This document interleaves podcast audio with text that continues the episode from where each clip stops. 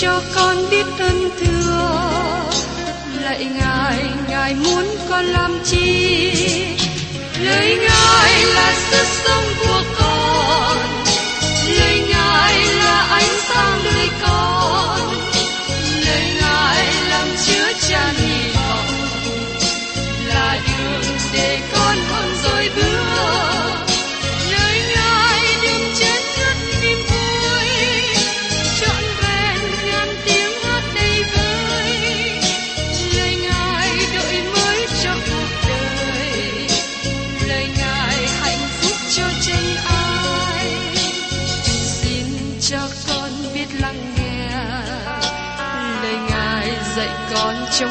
sống xin cho con biết lắng nghe lời ngài từng theo bước đời con.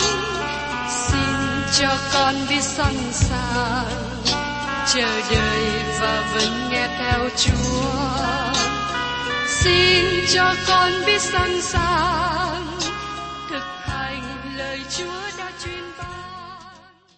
Hân hoan chào mừng quý vị đến nghe chương trình Tìm hiểu Thánh Kinh. Đây là một chương trình học kinh thánh liên tục và hệ thống trong thời gian 5 năm.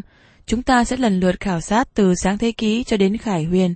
Mục sư tiến sĩ McGee là người được Chúa dùng để sáng lập và thực hiện chương trình này. Ông tin rằng lời của Đức Chúa Trời có khả năng đáp ứng mọi nhu cầu cho tất cả mọi người trên thế giới, không phân biệt chủng tộc, văn hóa, trình độ tuổi tác hay phái tính. Ước mong quý vị theo dõi liên tục và giới thiệu cho thân nhân bạn hữu cùng đón nghe. Kính chào quý vị và các bạn. Chúng ta đang tìm hiểu phần sau cuối của sách Daniel.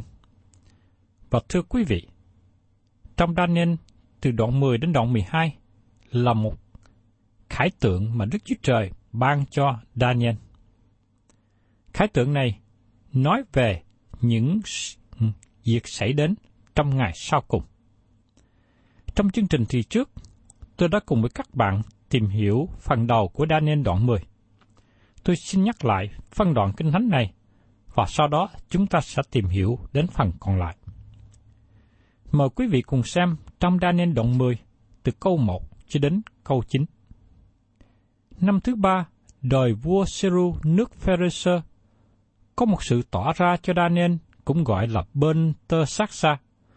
Sự tỏ ra đó là thật, tức là sự chiến tranh lớn. Daniel hiểu sự đó và rõ được ý của sự hiện thấy. Trong những ngày đó, ta Daniel đương buồn rầu trải ba tuần lễ trọn. Ta chẳng ăn bánh ngọt, thịt và rượu chẳng qua miệng ta, và ta không sức dầu chi hết cho đến chừng ba tuần đã mãn. Ngày thứ 24 tháng Giêng, ta ở kề sông lớn Hedike. Ta hướng mắt nhìn xem, này, một người mặc vải gai, chung quanh thắt lưng đai bằng vàng rồng, ô pha. Mình người như bích ngọc, mặt người như chớp, và mắt như đuốc cháy, tai và chân như đồng đánh bóng, và tiếng như tiếng đám đông. Ta, Daniel, chỉ có một mình ta xem sự hiện thấy đó, vì những kẻ ở cùng ta không thấy sự hiện thấy đó, nhưng họ run rẩy quá, chạy trốn để ẩn mình. Vậy, ta sót lại một mình và thấy sự hiện thấy lớn, đó thì chẳng còn sức nữa, mặt ta biến sắc cho đến tái đi, và ta không còn sức nữa. Xong ta còn nghe tiếng của những lời người, vừa nghe xong ta ngủ mê đi, nằm sắp mặt xuống đất. Thưa các bạn, khi Daniel thấy sự hiện ra, hay là khi Daniel thấy khải tượng về một người đã được hiện ra để nói chuyện cùng với ông. Và điều đó nó ảnh hưởng trên chính cơ thể của Daniel. Ông không còn đứng nổi trước mặt sự hiện thấy đó. Daniel đã bị ngã xuống đất, và sau đó có một bàn tay đụng đến ông. Bây giờ mời quý vị cùng xem tiếp ở trong Daniel đoạn 10 câu 10. Bây giờ có một bàn tay rờ đến ta, khiến ta dậy, chống đầu gối và bàn tay trên đất. Sứ giả từ trời được gửi đến bởi Đấng Christ sau khi nhập thể để trả lời cầu nguyện của Daniel. Sứ giả này là ai? Tôi nghĩ đó có thể là thiên sứ Gabriel. Từ khi Gabriel được cử đi với Daniel trong vài lần trước đây, nhưng cũng có thể là một thiên sứ khác. Và trong Daniel đoạn 10 câu 11 nói tiếp, đoạn người nói cùng ta rằng, hỏi Daniel là người rất được yêu quý, hãy hiểu những lời ta nói cùng ngươi và hãy đứng thẳng lên, vì bây giờ ta đã được sai đến cùng ngươi. Khi người đã nói cùng ta những lời ấy, ta đứng lên và run rẩy. Các bạn thấy rằng Daniel bị sắp mặt xuống đất, sau đó ông được đỡ lên, và giờ đây Daniel có thể tự đứng. Một lần nữa, chúng ta nghe thiên sứ nói rằng Daniel là người rất được yêu quý trước mặt Đức Chúa Trời. Đây là một tiếng tốt mà Daniel có được trên trời. Thưa các bạn, qua đời sống của Daniel cho chúng ta một kinh nghiệm rằng đời sống của chúng ta hiện nay dầu rằng chúng ta làm điều tốt, điều xấu, Chúa là đấng đang nhìn biết. Chúa biết Daniel là một người trung tín với Đức Chúa Trời, một người bày tỏ sự vinh hiển của Ngài ra cho mọi người xung quanh. Dầu rằng Daniel đang đối diện với những sự khó khăn ở trong đời sống, nhưng Daniel luôn giữ lòng trung tín với Ngài. Vì thế, Daniel được Đức Chúa Trời nói rằng ông là người được yêu quý. Hay nói khác hơn, Đức Chúa Trời đã khen ngợi đời sống của Daniel, một người sống để bày tỏ sự sáng cho Đức Chúa Trời. Và điều này khích lệ tôi và quyến bạn chị em ngày hôm nay. Trong đời sống chúng ta theo Chúa, chúng ta sống cho Chúa, và Ngài nhìn biết đời sống của chúng ta. Và tiếp đến, mời quý vị cùng xem ở trong Daniel đoạn 10, câu 12 đến 13. Đoạn người bảo ta rằng, hỡi Daniel, đừng sợ, vì kể từ ngày đầu mà ngươi đã chuyên lòng hiểu hạ mình ngươi xuống trước mặt Đức Chúa Trời ngươi, thì những lời ngươi đã được nghe, và vì cớ những lời ngươi mà ta đã đến. Song vua nước Pharisee đã ngăn trở ta trong hai mươi 21 ngày. Nhưng này, Michael là một trong các quan trưởng đầu nhất đã đến mà giúp đỡ ta, và ta ở lại đó với các vua Pharisee. Một lần nữa tôi xin nhắc lại cho quý vị, Pharisee tức là nước Ba Tư. Tại đây chúng ta thấy bức màn được vén lên và nó tỏ bài chúng ta thấy những sự tranh chiến trên trời đang diễn ra. Nó tỏ bài chúng ta thấy rất nhiều hơn những gì trong vũ trụ mà chúng ta đang sống và có thể nhìn thấy. Có nhiều điều mà chúng ta không biết. Chỉ một phần nhỏ được tỏ bài cho chúng ta. Chúng ta không nên cố gắng tìm hiểu thêm về thế giới dưới hình hơn những gì được tỏ bài. Điều này tỏ bài trong thế giới mà chúng ta không thấy. Có sự tranh chiến đang diễn ra. Sự tranh chiến này kéo dài nhiều thời đại giữa thiện và ác, giữa sự sáng và sự tối, giữa Đức Chúa Trời và Sa-tăng. Nó cũng tỏ bài chúng ta biết về quyền lực của Sa-tăng và quyền lực của Đức Chúa Trời. Lời thiên sứ nói với Daniel, đừng sợ, vì kể từ ngày đầu mà ngươi đã chuyên lòng hiểu hạ mình ngươi xuống trước mặt Đức Chúa Trời ngươi, thì những lời ngươi đã được nghe. Thiên sứ nói rằng, lời của Daniel đã được nghe lập tức và sứ giả được gửi đến để trả lời cầu nguyện. Nhưng trên đường đi, sứ giả bị ngăn trở, bị ngăn cản. Sứ giả không thể đến được với Daniel. Đây là một lời phát biểu rất đáng kinh ngạc. Điều này cho chúng ta thêm vài sự soi sáng trong lời của sứ đồ Phaolô nói với các cơ đốc nhân ở Epheso. Vả lại, anh em phải làm mạnh dạn trong Chúa nhờ sức toàn năng của Ngài. Hãy mang lấy mọi khí giới của Đức Chúa Trời để được đứng vững mà địch cùng mưu kế của ma quỷ. Vì chúng ta đánh trận, chẳng phải cùng thịt và quyết, bèn là cùng chủ quyền, cùng thế lực, cùng vua chúa của thế gian mờ tối này, cùng các thần dữ ở các miền trên trời vậy. Trong Ephesos đoạn 6, câu 11 đến 12. Một lần nữa chúng ta thấy các thứ bậc khác nhau trong các lực lượng của Satan. Quyền lực của họ cũng có thể giải thích lý do tại sao lời cầu nguyện của các bạn và tôi chưa được trả lời. Thật ra, lời cầu nguyện của chúng ta là một chiến trận thuộc linh. Và Phaolô đã nói rõ về chiến trận thuộc linh này ở trong Roma, đoạn 15 câu 30. Vậy, hỡi anh em, nhờ Đức Chúa Giêsu Christ chúng ta và nhờ sự yêu thương sanh bởi Đức Thánh Linh, tôi khuyên anh em hãy cùng tôi chiến đấu trong những lời cầu nguyện mà anh em vì tôi trình cùng Đức Chúa Trời. Xin các bạn lưu ý điều này. Trong tiếng Hy Lạp, từ ngữ cùng nhau chiến đấu cũng có thể nói rằng chúng ta cùng nhau hiệp với nhau trong sự chịu khổ. Các bạn và tôi cùng nhau thống khổ trong sự cầu nguyện. Chúng ta cùng đồng chịu, đồng đau đớn với nhau trong sự cầu nguyện. Lời cầu nguyện mà chúng ta thường nghe hiện nay rất nhẹ nhàng, có khi quá đơn giản. Tôi thường nghe nhiều người cầu nguyện có tính cách quá mỹ hay thằng học. Và tôi nghĩ rằng chúng ta không nên cầu nguyện như thế. Lời cầu nguyện thật sự là một nỗi thống khối, một sự tranh chiến. Nó cần vượt qua mọi sự trở ngại, mọi sự ngăn trở để có được năng lực thuộc linh. Và chúng ta thấy lời cầu nguyện và sự tranh chiến của Chúa Giêsu ở trong rừng Gethsemane. Trong sách Luca đoạn 22 câu 39 đến 46 kỹ thuật cho chúng ta biết bối cảnh này như sau. Đoạn, Đức Chúa Giêsu đi ra lên núi Olive theo như thói quen, các môn đồ cùng đi theo Ngài.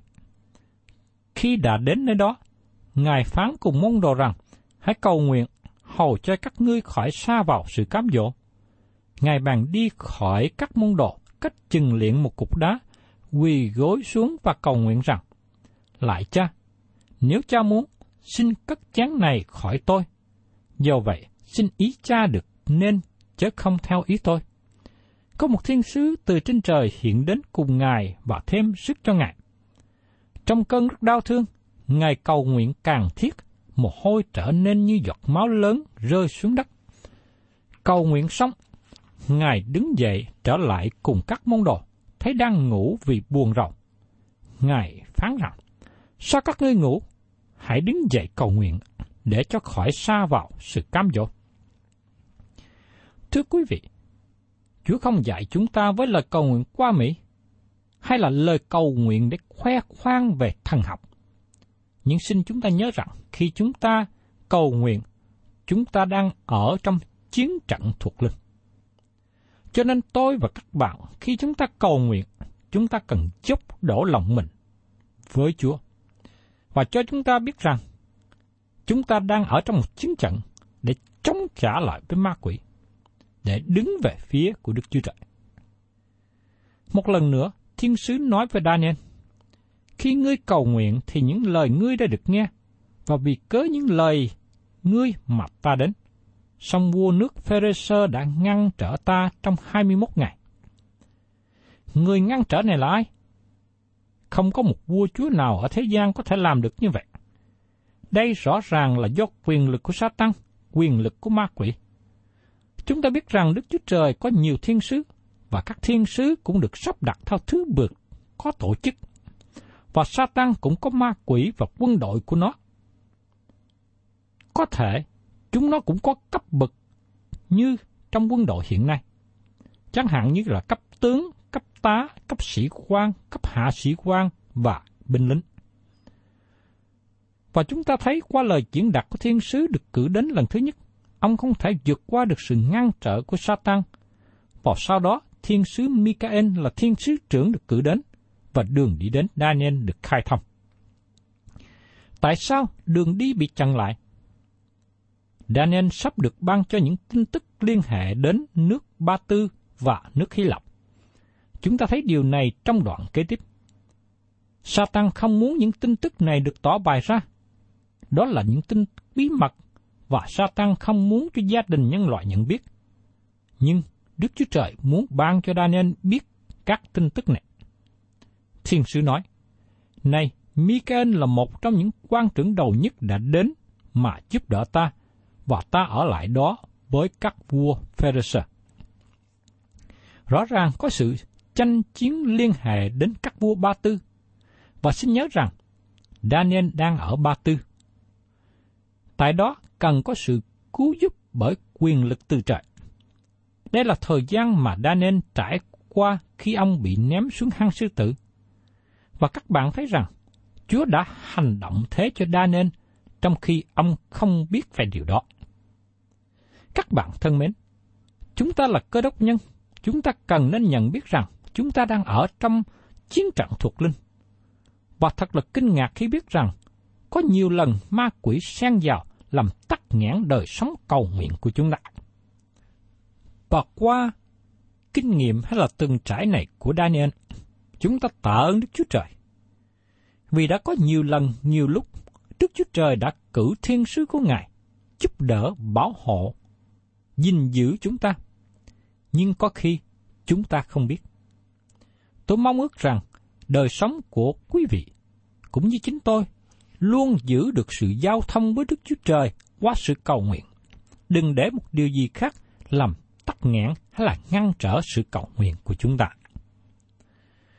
Thưa các bạn, đây là một trong những lý do mà buổi nhóm cầu nguyện công cộng và lời cầu nguyện công cộng thiếu đi hiệu nghiệm, thiếu đi năng lực. Bởi có những người tham dự chỉ muốn có những lời nói suông và không nhận biết rằng có một chiến trận thuộc linh đang xảy ra. Có một chiến trận thuộc linh mà chúng ta phải chiến đấu và cần được thắng. Phaolô đã đề cập điều này một lần nữa trong Côn Tô thứ nhì, đoạn 10, câu 3 đến câu 5. Vì chúng tôi giàu sống trong xác thịt, chớ chẳng tranh chiến theo xác thịt. Và những khí giới mà chúng tôi dùng để chiến tranh là không phải thuộc về xác thịt đâu. Bèn là bởi quyền năng của Đức Chúa Trời có sức mạnh để đạp đổ các đồng lũy. Nhờ khí giới đó, chúng ta có thể đánh đổ các lý luận, mọi sự tự cao nổi lên nghịch cùng sự hiểu biết Đức Chúa Trời và bắt hết các ý tưởng làm tôi dân phục Đấng Christ. Các bạn thân mến, đời sống cơ đốc nhân lớn hơn những gì chúng ta nghĩ. Các bạn và tôi cần nhận biết rằng chúng ta cần có năng lực của Đức Thánh Linh trong đời sống của mình và chúng ta cần sống trong sự hiện diện của Đấng Christ. Chúng ta cần nhận thức rõ về cuộc chiến trận thuộc linh mà chúng ta đang tham dự. Và tiếp đến, chúng ta cùng xem ở trong Daniel đoạn 10 có 14. Bây giờ, ta đến để bảo ngươi những sự sẽ xảy đến cho dân ngươi trong những ngày sau rốt. Vì sự hiện thái này chỉ về nhiều ngày lâu về sau. Thưa quý vị, đây là một câu căn bản để mở đường cho chúng ta hiểu phần còn lại của sách tiên tri Daniel. Có ba điều liên hệ đến khải tượng sau cùng này. Thứ nhất, khải tượng này liên hệ đến dân tộc của Daniel – nếu có ai có bất cứ những lời giải thích nào khác hơn, thì nó sẽ không có ý nghĩa. Các lời tiên tri này liên hệ đến dân Israel hay còn gọi là dân Do Thái. Điều thứ hai, nó được ứng nghiệm trong những ngày sau rốt. Đó là nó sẽ được ứng nghiệm trong thời kỳ tuần lễ thứ 70, mà nó xảy ra trong thời kỳ đại nạn. Những ngày sau rốt này là cuối thời kỳ đại nạn. Thứ ba, sự hiện thấy hay là khái tượng này chỉ về nhiều ngày lâu về sau. Điều này nhấn mạnh sự kiện có một khoảng thời kỳ rất lâu trước khi khải tượng này được ứng nghiệm, được hoàn tất. Chúng ta sẽ đến phần thứ nhì của khải tượng, phần lịch sử. Nó là lời tiên tri được ban ra, nhưng giờ đây được ứng nghiệm. Và lời tiên tri chưa được ứng nghiệm. Tiếp đến, chúng ta tìm hiểu về việc Daniel được lời bảo đảm và được sức mạnh. Mời quý vị cùng xem tiếp trong Daniel đoạn 10, câu 15 đến 16. Trong khi người nói cùng ta những lời đó, ta cúi mặt xuống đất và làm thinh. Này, có một tấn bộ dạng như con trai của loài người rờ đến môi ta. Ta bèn mở miệng, nói cùng đấng đứng trước mặt ta rằng, Hỡi Chúa tôi, sự buồn rầu trở lại trên tôi vì cớ sự hiện thấy này tôi không còn sức nữa. Khái tưởng này đã ảnh hưởng mạnh mẽ trên thân thể của Daniel. Ông trở nên yếu đuối, không còn năng lực. Và chúng ta thấy trong Daniel đoạn 10 câu 17 đến 18 nói tiếp. Thế nào các đầy tớ Chúa nói được cùng Chúa tôi? Vì về phần tôi, tức thì không còn một chút sức lực nào trong tôi, và cũng không còn hơi thở trong tôi nữa. Mấy giờ, đấng có bộ dạng người nam lại rờ đến ta và khiến ta nên mạnh. Thưa các bạn, ngày nay khi tôi nghe một người nào đó nói rằng họ thấy sự hiện ra của thiên sứ, và hình như không có ảnh hưởng gì đến họ, tôi biết rằng những người nói như thế chưa thật sự thấy thiên sứ. Từng trải về việc đã nên thấy thiên sứ, thật sự đã ảnh hưởng mạnh mẽ trên đời sống của Daniel. Và tiếp đến trong Daniel đoạn 10, câu 19-20. Người bảo ta rằng, hỡi người rất được yêu quý, đừng sợ hãi, nguyện cho sự bình an ở với ngươi. Hãy mạnh bạo, phải, hãy mạnh bạo đi. Khi người đang nói cùng ta, ta lại được sức và nói rằng, hỡi Chúa, xin hãy nói, vì Chúa đã khiến tôi mạnh mẽ. Người lại nói cùng ta rằng, ngươi có biết tại sao ta đến cùng ngươi chăng? Bây giờ, ta trở về để đánh trận cùng vua của Pharisee và khi ta đi, kìa, vua Rores đến. Một tiên sứ khác, đại diện cho nước Hy Lạp, sẽ đến để chống lại với quyền lực của Satan. Thiên sứ đang nói với Daniel, trở về trên trời, vì chiến trận vẫn còn tiếp tục. Và trong Daniel đoạn 10 có 21, Nhưng ta truyền bảo cho ngươi biết mọi điều đã ghi chép trong sách chân thật. Không ai có thể chống đối với nó, ngoài Michael là vua của các ngươi. Thiên sứ nói rằng, nhưng ta sẽ truyền bảo ngươi hết mọi điều đã ghi chép trong sách chân thật. Thiên sứ muốn đa nên chú ý đến lời của Đức Chúa Trời. Ngài bảo đa nên ghi chép, kỹ thuật lại những lời này. Nói một cách khác, đa nên không nghe hay không thấy một điều nào trái nghịch với lời của Đức Chúa Trời. Các bạn thân mến, lời của Đức Chúa Trời là một vũ khí rất hữu ích cho con cái của Ngài trong chiến trận thuộc linh hiện nay. Nó được gọi là gươm của Đức Thánh Linh. Và tôi mong ước rằng quý vị biết sử dụng vũ khí tốt đẹp này một cách hiệu nghiệm. Và thưa các bạn, đây chính là lòng mong ước của tôi. Tôi mong ước rằng các bạn chuyên tâm học hỏi lời của Đức Chúa Trời. Các bạn giữ lời đó ở trong lòng của mình, trong tâm trí của mình.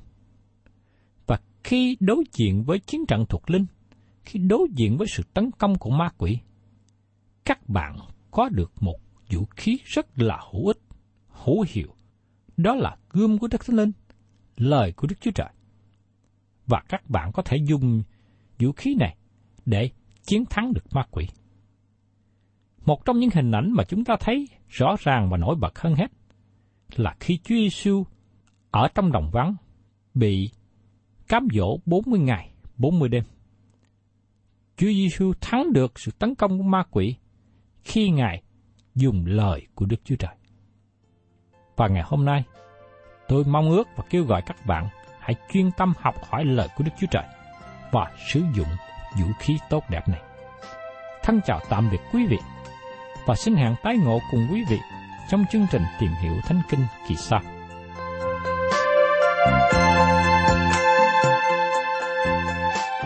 Cảm ơn quý vị đã đón nghe chương trình Tìm hiểu Thánh Kinh. Nếu quý vị muốn có loạt bài này, xin liên lạc với chúng tôi theo địa chỉ sẽ được đọc vào cuối chương trình. Kính chào quý thính giả.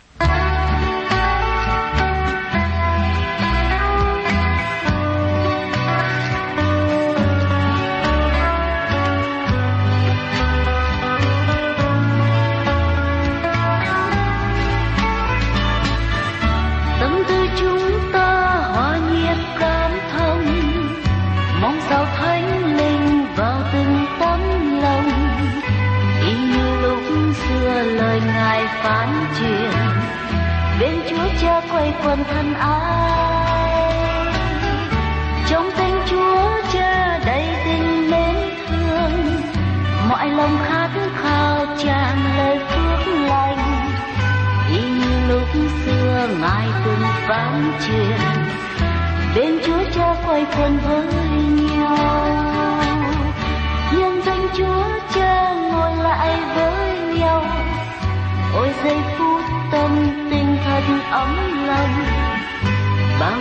nỗi vui, hòa cùng nỗi buồn. Bên chúa cha tràn hòa thân ai? Dâng lên chúa cha ngàn lời cảm ơn. Bao nhiêu phước ân tràn cuộc sống này. Lời dạy chân tình từng ngày trong đời. Ghi khắc ngôn ngàn thu.